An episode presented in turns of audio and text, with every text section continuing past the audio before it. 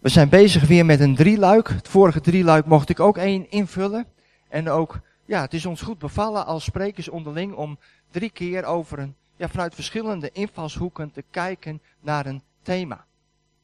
En nu opnieuw over geestelijke gaven, over talenten, gaven tot opbouw. Veelheid in verscheidenheid. Daar waar Andrew van Ingen vorige week heel duidelijk heeft gesproken over 1 Korinthe hoofdstuk 12, hoe het werkt met geestelijke gaven in onze persoonlijke levens, wil ik vandaag het accent leggen op hoe doe je dat nu samen? Want als God u, jou en mij geestelijke gaven heeft gegeven, en hij geeft ons tegelijkertijd aan elkaar in een gemeente, hoe doe je dat dan samen? Hoe werk je dan samen? En ergens heb ik al heel veel jaren gespit in de Bijbel om te kijken naar welke blauwdruk er in de Bijbel staat voor hoe een gemeente gegarandeerd zou werken.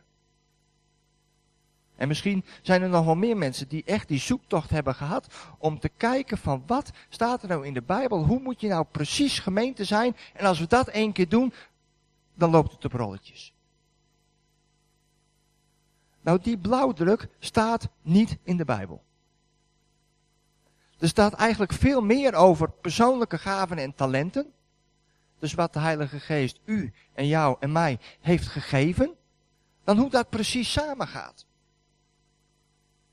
En alleen dat te weten mag al iets heel bijzonders tegen ons zeggen. Want blijkbaar is daar een hele hoop vrijheid in. En ik durf eigenlijk wel... Ja, ik weet eigenlijk zeker dat als ik hier met de microfoon door de zaal zou gaan en jullie allemaal zou vragen welk beeld jij voor ogen, jij persoonlijk voor ogen hebt als je denkt aan een goede gemeente, aan een gemeente waar jij je 100% thuis zou voelen, dat jullie allemaal een ander antwoord zouden geven.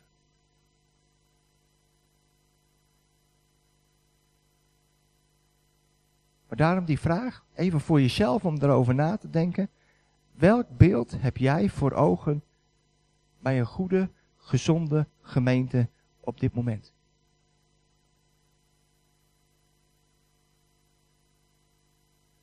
Denk je dan aan een hele inspirerende zangdienst? Denk je dan aan een preek? Denk je aan een kleine groep? Bij iemand thuis? Denk je aan een goed gesprek met een goede vriend of vriendin waarin je samen het hart van God zoekt? Denk je aan een evangelisatieactie op Koningsdag? Denk je aan een mission trip naar een onbekend land? Waar denk je aan?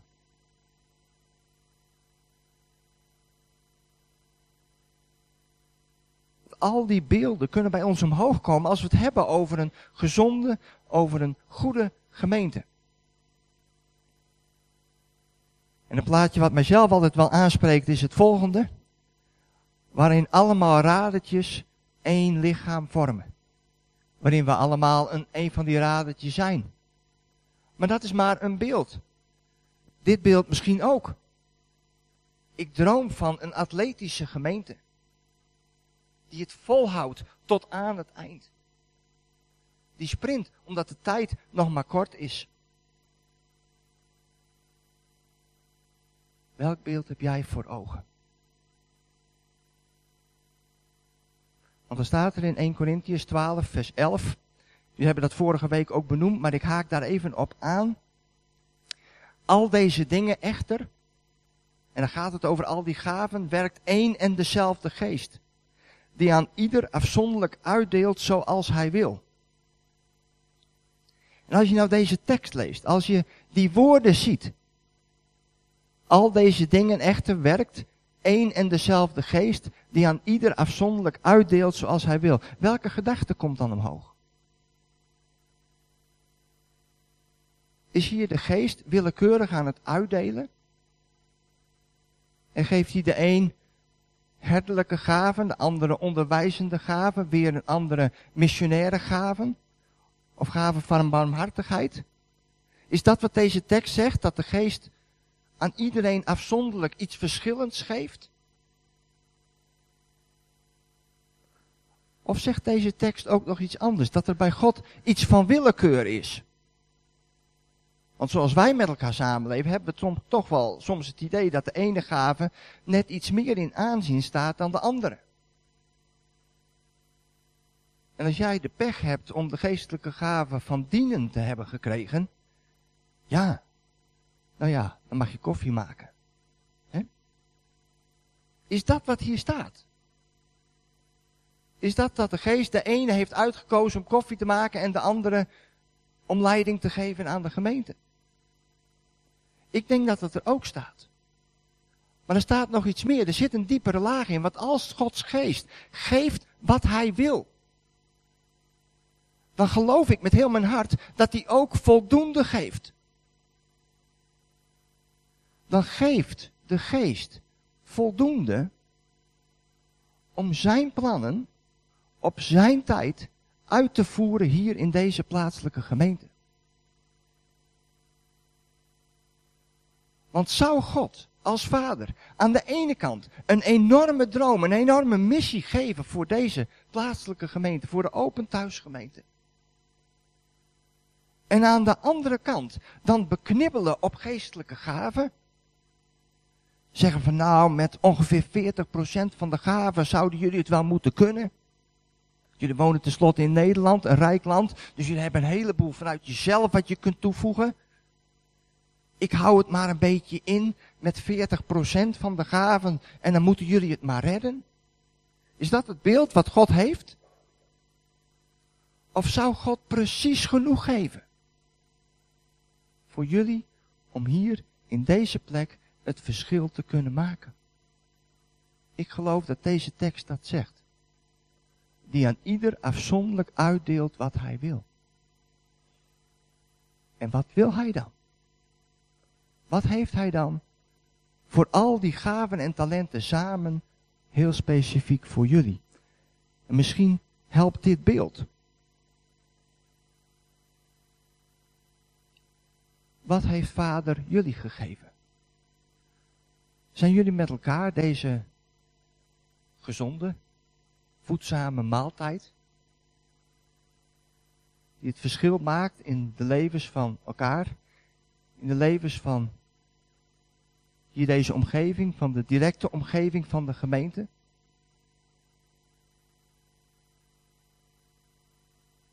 Want ik geloof dat de woorden nog steeds gelden van Handelingen hoofdstuk 1 vers 8. Maar wanneer de Heilige Geest over jullie komt, zegt Jezus tegen zijn discipelen, zullen jullie kracht ontvangen en van mij getuigen in Jeruzalem, in Judea en Samaria, tot aan de uiteinden der aarde. Jezus gaf deze opdracht aan de inmiddels weer 12 apostelen. En als Jezus deze opdracht vandaag aan jullie geeft, jullie zijn met meer dan 12. Is dit dan mogelijk? Is dit mogelijk hier in je omgeving, in je eigen groep? Jezus durft het aan met die 12 apostelen, die toen de nood het hoogst was, allemaal vluchten, die hem verraden, die niet heel handig waren met geld. En dan zie je de Heilige Geest komen met alle gaven en alle dynamiek. En dan staat er in Handelingen 2 vers 47, ze loofden God, die grote groep mensen. En ze stonden in de gunst bij het hele volk. En de Heere breidde hun aantal dagelijks uit met mensen die gered wilden worden. Lieve mensen, dit zijn woorden van Jezus zelf, woorden van de Heilige Geest, die gebeuren. Dit is normaal. Het is normaal dat een christelijke gemeente, een gemeente van de Heer Jezus Christus, zo functioneert. Dat we kracht ontvangen door de Heilige Geest om getuige te zijn. En dat de Heer dagelijks toevoegt aan de kring die behouden worden. En op het moment dat wij die praktijk niet zien, heb je twee keuzes. God de schuld geven dat dit voor vroeger was. Of naar jezelf kijken en zeggen, wat kan ik, wat kunnen wij doen? om het verschil opnieuw te maken. En welke schoen past jou dan? Ik vond dit een boeiend plaatje. Zo voel ik mij wel eens, als ik met dit soort dingen bezig ben. Maar welke schoen past ons als gemeente? Want wij geloven en wij belijden dat de Vader door zijn geest genoeg heeft voor zijn plannen op zijn tijd. Vader heeft genoeg gegeven om hier in deze plaatselijke gemeente dagelijks te kunnen toevoegen.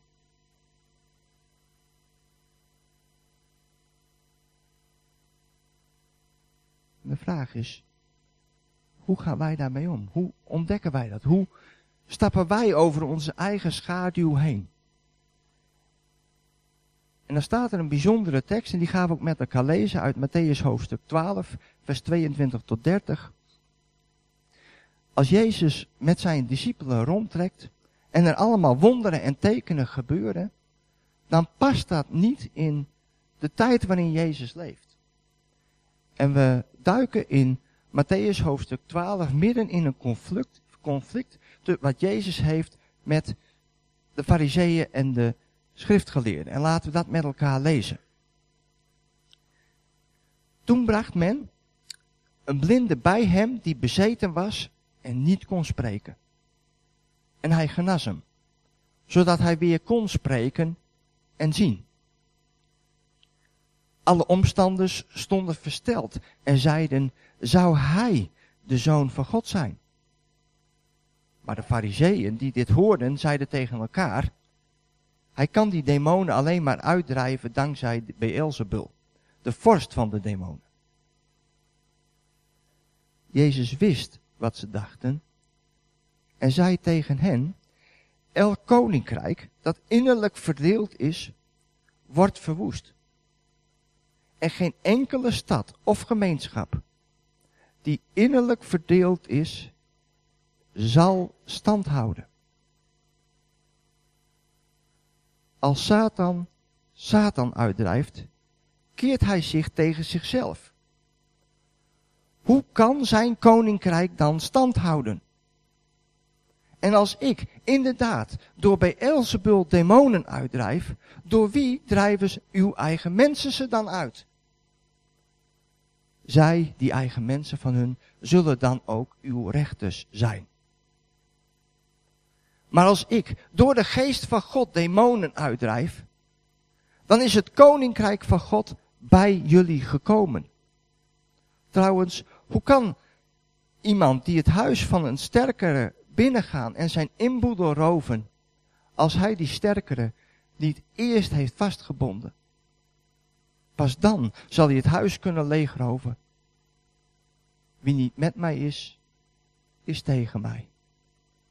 En wie niet met mij samenbrengt, drijft uiteen.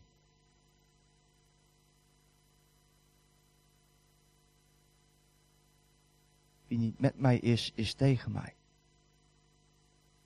En wie niet met mij samenbrengt, drijft uiteen, staat er. Hier zie je dat conflict. Het conflict wat Jezus heeft, nadat hij een wonder heeft gedaan. In die samenleving, in die omgeving waar hij leefde. En het was een gemakkelijk antwoord van de fariseeën en de schriftgeleerden tegen Jezus.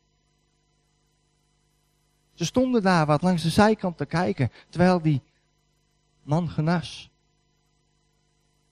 En ze hadden kritiek. Ze waren het er niet mee eens.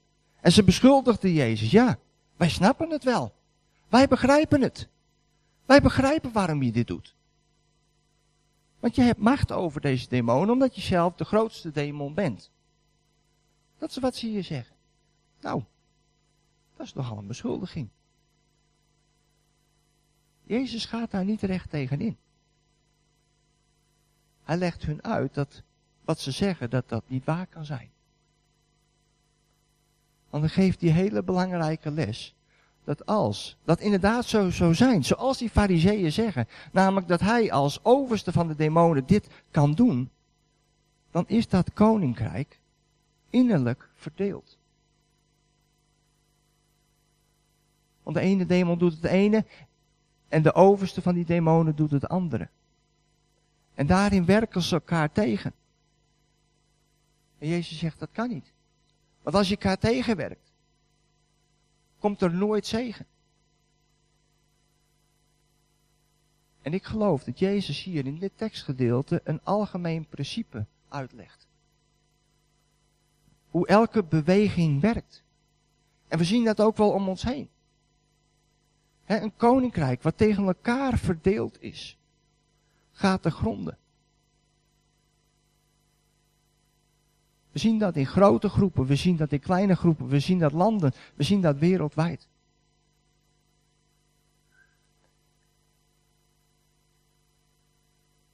Maar zo zie je een algemeen principe en dus geen blauwdruk voor hoe de gemeente van de Heer Jezus Christus vandaag mag functioneren. En daarom een aantal Bijbelse principes die ons met elkaar kunnen helpen hoe die gaven en talenten dan samen kunnen werken. En het eerste beeld, het principe wat ik merk uit de Bijbel, is dat Jezus, zowel als hij die zendingsopdracht geeft, als in het Bijbelboek Openbaring, dat Jezus heel helder is over de stip op de horizon. Jezus zegt in Mattheüs 28 en later ook in Handelingen hoofdstuk 1 vers 8, wat we met elkaar hebben gelezen, dat zijn discipelen, jullie, getuigen zullen zijn tot aan het uiterste der aarde. Dus Jezus geeft een enorm groot beeld, maar wel een heel concreet beeld. En als je kijkt naar het Bijbelboek Openbaring, weet je één ding zeker. Jezus komt terug. Er komt een nieuwe hemel en een nieuwe aarde waarop gerechtigheid woont. Als je andere stukken uit de Bijbel daarbij leest, dan weet je dat iedereen die gelooft in Jezus Christus, dat die daarbij is. En zo is Jezus helder over de stip op de horizon. Het beeld wat je met elkaar gaat bereiken. En eigenlijk, als je dat vertaalt naar het hier en nu, wordt het ook duidelijk. Want als jij met je gaven en talenten, als jullie als groep met elkaar inzetten, dan is eigenlijk de toetssteen, draagt het bij aan die stip op de horizon. Komen we met dat wat we met elkaar doen een stap dichterbij.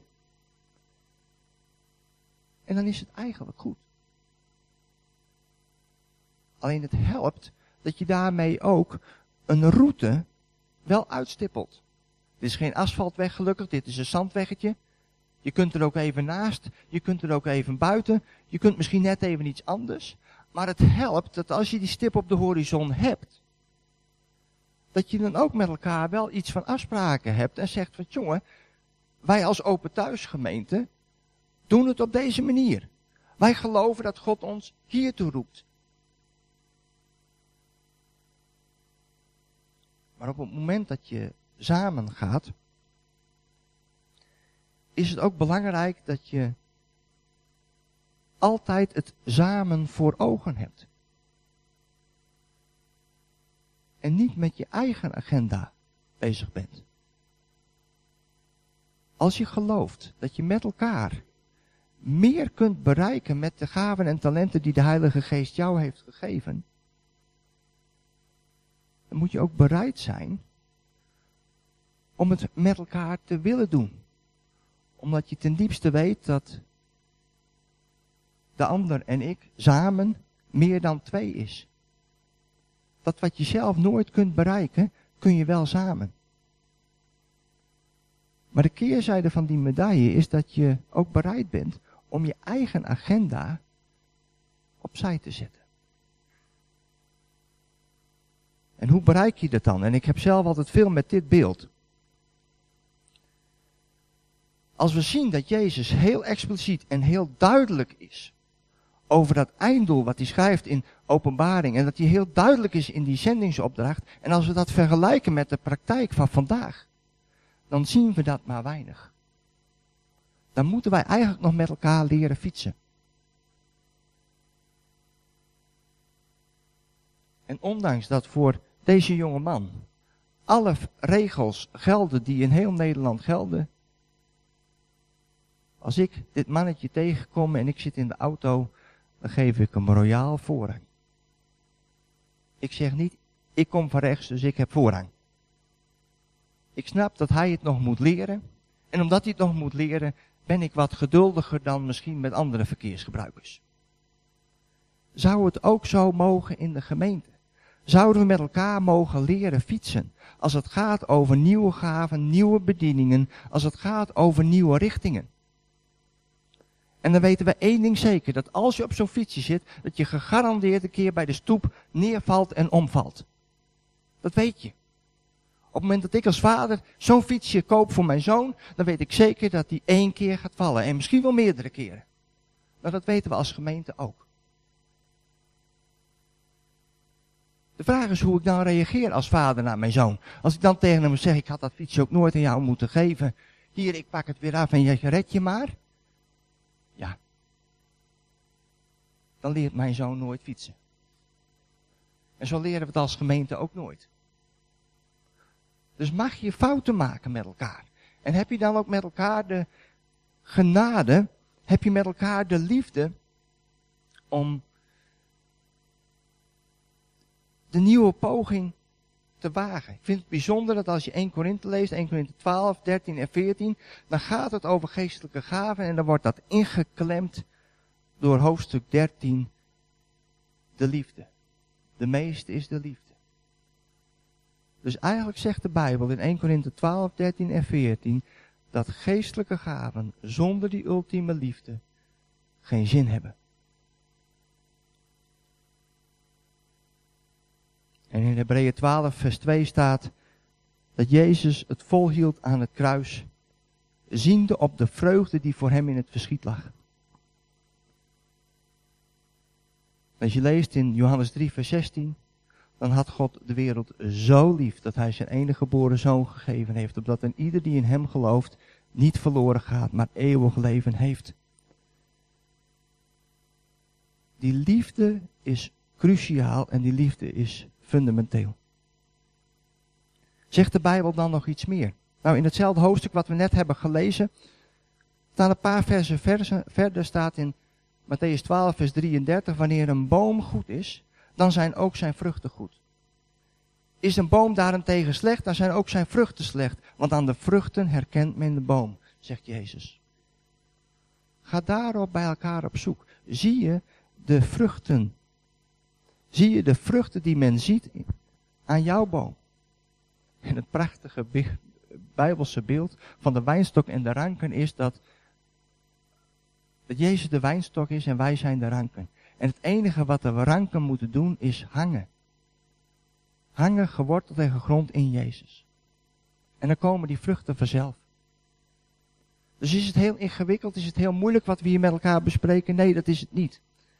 Maar het is wel consequent. Het is consequent staan in die principes die God geeft. Vanuit het gaven en talenten die de geest geeft. Om vooruit te komen. Aan de vruchten ken je de boom. En als je misschien met je eigen agenda nog kijkt naar andere bewegingen en andere dynamieken die zo plaatsvinden. In de gemeente, in een groep vlakbij je. Dan is dit een hele mooie Bijbelse toets. Wat zijn de vruchten? Ik las een keer een artikel over iemand die zei dat vrouwen niet mochten spreken. En die had het geanalyseerd naar aanleiding van de bediening van Corrie ten Boom. Toen hielp mij dit. Er is namelijk weinig discussie over de vruchten die Corrie ten Boom heeft geleverd in haar leven. Met haar schrijven, met haar verhalen, met haar spreken. Dus op het moment dat je dan denkt, hé, de Bijbel zegt ook iets over het spreken, misschien, mag je dat vanuit die vruchten bekijken. En dan naar jezelf kijken en zeggen, oké, als ik die vruchten zie, mag ik dan op een andere manier kijken naar deze Bijbeltekst. Want Blijkbaar betekent die wat anders had God het niet gegeven. Een mooi beeld nog, om mee af te sluiten. Een mooi Hollands beeld. Een prachtig gestructureerd bloemenveld, wanneer die veelkleurigheid zichtbaar wordt. Ik vond het zo mooi afgelopen voorjaar dat er enorm veel hectiek en ophef was, omdat iedereen, zeker veel buitenlandse gasten, midden in dat veld wilde staan om foto's te nemen.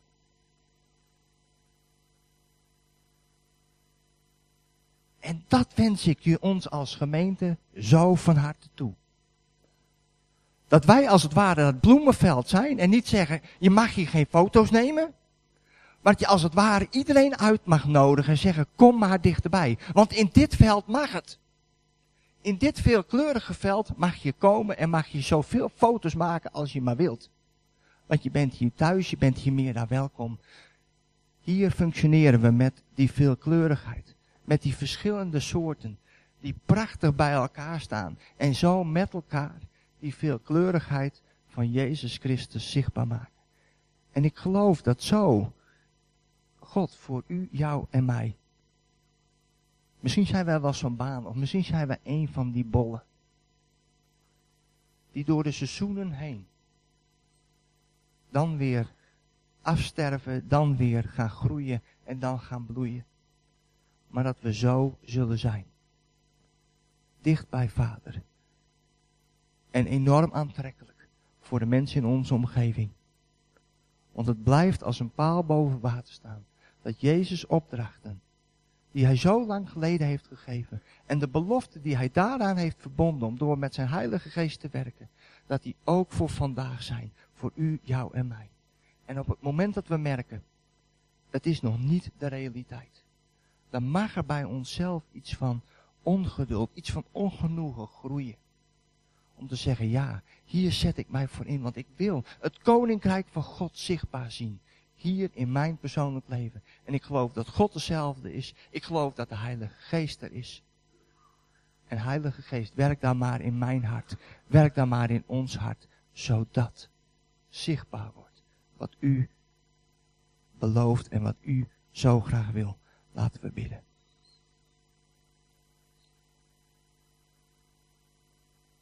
Heere God, wat een prachtig beeld van het oer-Hollandse bloemenveld. Als beeld van de gemeente. En we hebben best veel vragen besproken. Best veel vragen besproken hoe u wilt dat we onze geestelijke gaven gebruiken ter opbouw van de gemeente.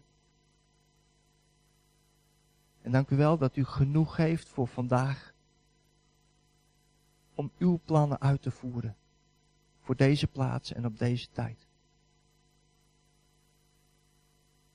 Heere, en ik zegen ons met elkaar met dat heilige ongenoegen als we dat nog niet of onvoldoende in de praktijk zien. Geloven dat uw koninkrijk krachtig is. We geloven dat uw Heilige Geest werkt in onze harten.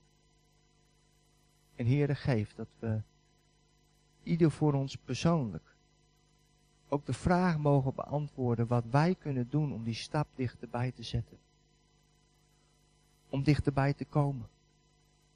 Om zo meer en meer het beeld wat u hebt van uw gemeente te weerspiegelen. En dan weten wij één ding zeker, dat het beeld van over een jaar anders is dan het beeld van een jaar geleden. Heer, want u zorgt voor groei, u zorgt voor ontwikkeling. Uw gemeente zag er op de eerste Pinksterdag wezenlijk anders uit dan 4 weken daarna. Dank u wel dat wij op weg mogen gaan naar Hemelvaart en Pinksteren. Dank u wel, Heer, dat ook wij opnieuw tot in het diepst van ons wezen mogen weten dat u het bent die schijnt met uw licht in ons hart. En dat u onze hulp bent. Juist in deze onderwerpen waar we soms ook onszelf en ons eigen hart ja, zo in tekeer voelen gaan. Heere, geef dat we vanuit uw perspectief mogen leren en mogen ontwikkelen. In in Jezus' naam. Amen.